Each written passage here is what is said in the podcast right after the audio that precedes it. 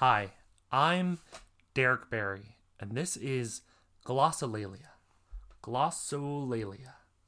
I had to Google that word before I said it out loud, which is always a good name for a podcast, a word or phrase that is extremely difficult to pronounce. Rejected podcast names include Epizeuxis, Epithalamium, Hyperbaton, and Anacrusis. This is a podcast about creative writing, and it will include interviews, audio essays, and creative prompts. This episode is an audio essay, which is a fancy term for a narrative that also teaches a lesson about writing, but through some unexpected avenue. You might be thinking, Derek, didn't you already have a podcast that fizzled out because you were too burned out to produce anything meaningful? And to that I say, shut your clown knob, you petulant swamp hag. This episode has been brought to you by the swamp hag, whose shrill cry lures men to their murky deaths in the bog. This episode has also been brought to you by Hank's Hot Dog Emporium, the best chili dog this side of Mudlick Creek. Hank's Hot Dog Emporium.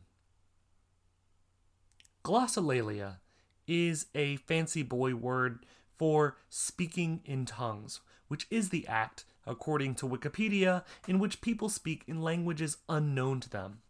One definition used by linguists is the fluid vocalizing of speech like syllables that lack any readily comprehended meaning, in some cases as part of religious practice in which it is believed to be a divine language unknown to the speaker.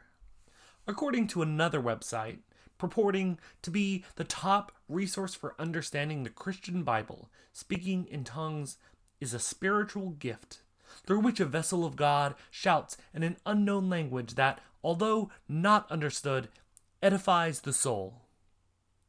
The first time I experienced firsthand the phenomenon was at a chastity camp in the mountains of North Carolina.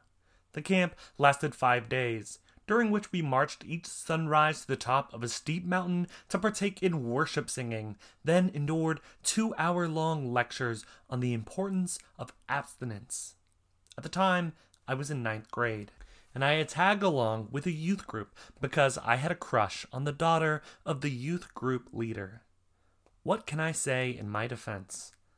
I was young. I was a wayward heathen and still experimenting with institutionalized faith.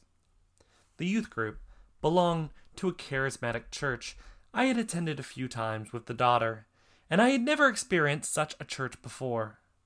Non denominational and diverse, the Sunday morning church services included a fully equipped rock band, a multicolored light show, and a sermon that doubled as stand up comedy. I was slightly aghast, having grown up in first a fundamentalist Southern Baptist church, then later attending a megachurch. More on that in a future episode. What shocked me about the service was that people were truly ecstatic to be at church. During the sermon, they shouted out, Amen! They raised their arms while singing. They were enthusiastic, which is not what I thought you were supposed to do in a church. Church was something you suffered through so that later you could forgive yourself for eating three plates of macaroni and cheese at the Golden Corral. Because I liked a girl, and because I was very stupid, I agreed to go to Chastity Camp. The camp, of course, was not called Chastity Camp, but instead True Love Waits. The basic premise, as far as I could tell, was that if a man and a woman could wait until marriage to have sex, then the Holy Spirit would enter the wedding bed to ensure that their sex would be the best sex ever. Only Christians who had abstained could experience the true pleasures of sex, and the heathens, who had been humping each other before marriage, experienced only a paltry, sad, unpleasurable version of this sacred act after a few days, I started to believe this because it felt good to believe that somehow Christian sex was inevitably better. Though I admit I was nervous about the idea of getting the Holy Ghost involved in, in the whole sex business. The camp was also non denominational, like the church, and the teens who attended the camp were enthusiastic. Uh, perhaps they were not super stoked about abstinence, but they were excited about the prospect of good in the boundaries of marriage, sex. So, all throughout the singing, the preaching, the pastoring, teens were throwing up their arms like they were on their first roller coaster. During one of these sessions of ecstatic praise, I heard a strange sound, a glottal utterance, the kind of sound someone makes when they're dying, or about to throw up Everclear at a frat party.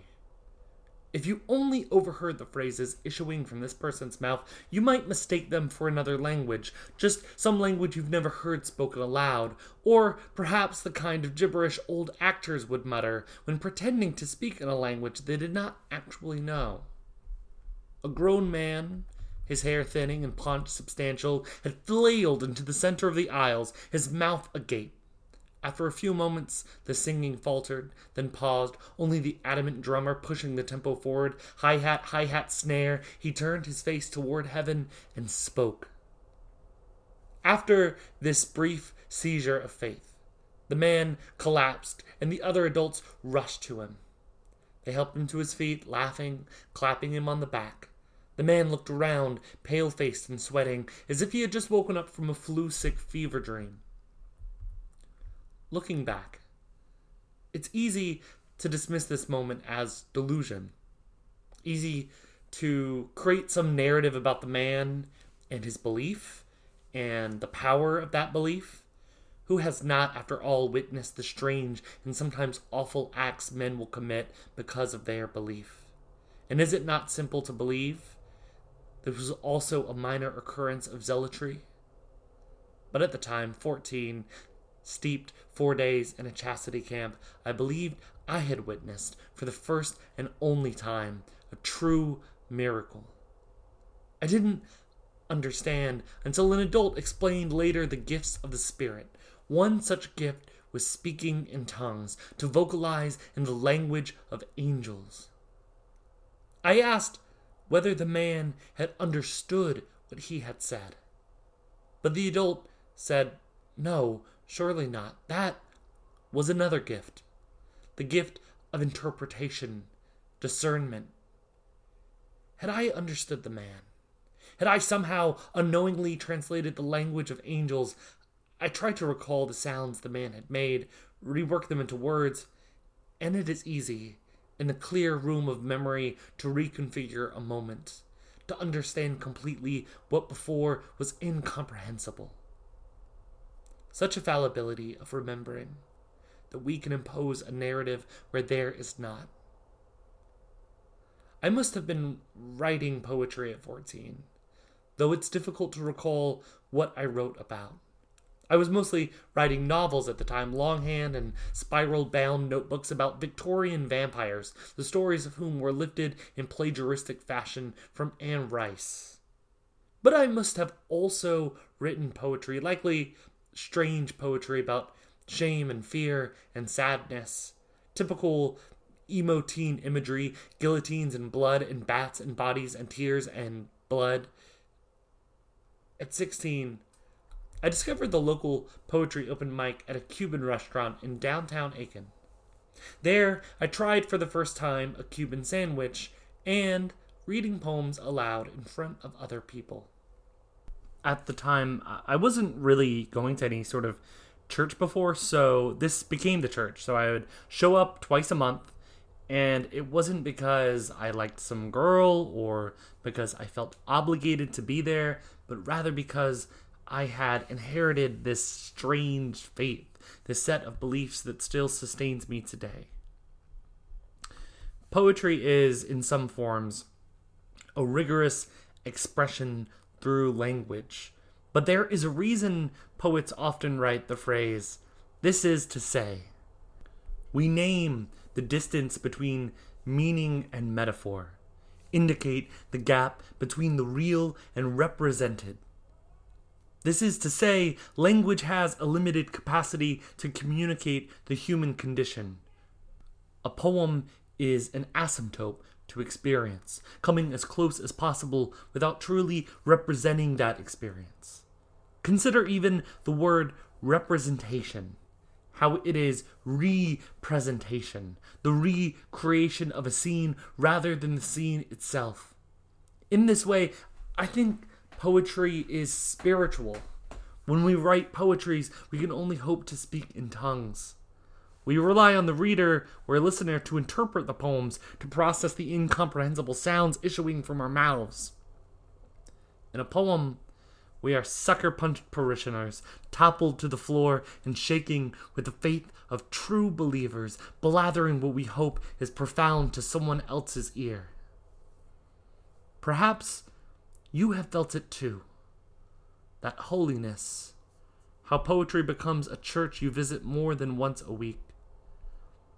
How we don't focus on just one holy book, but every holy book, every holy poem someone brings to an open mic or publishes in a journal or includes in a book, every text we might read and devour and decipher and embrace and splatter across our hearts. In many religions, we mimic rituals to keep us in line with religious doctrine. Creativity includes its own rituals, whether they be pedestrian or sacred, profane or sacrament. Yes, it is a solace to read a poem and to understand the person who wrote that poem was a human being. That they felt real pain like your pain. That you're not alone. It is not the language of angels we are after, but the language of other people. It is a holy moment to close your eyes, lean forward, and try to understand in the coming episodes, I want to try to understand. I want to try to interpret when people speak in tongues. We will read poems and discuss poems and talk with poets about their lives and what sort of unnameable things we can try to name. And when we're done and when we're all pale faced and sick looking we'll gather around that fallen person after they've spoken the words they don't quite understand and rejoice. Thank you for listening. Uh, my name is Derek Berry, and this is Glossolalia. You can look forward to this feed.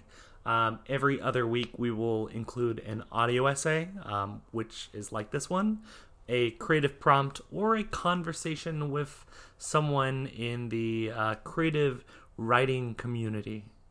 If you want to learn more, you can go to derekberrywriter.com. Uh, that's D E R E K B E R R Y W R I T E R dot com. And if you like this and want to help out, uh, the best thing you can do is leave a review on iTunes and then share this episode with some friends. Um, and if you listen to a lot of episodes, then you can go back and find your favorite episode and share that. I'll talk to you in two weeks. Until then, I hope that you'll be thinking about what sort of spaces you make sacred and what sort of language you can bring into that space. And also what it means to not necessarily understand language and to understand the limitations of that language. Um, and, you know, does that make a space holy? And um, if not, how can we make our literary spaces also holy spaces? Um, and if that kind of language, that kind of religiously charged language, you know, disturbs you, um, to investigate why and to think of what alternatives you might have.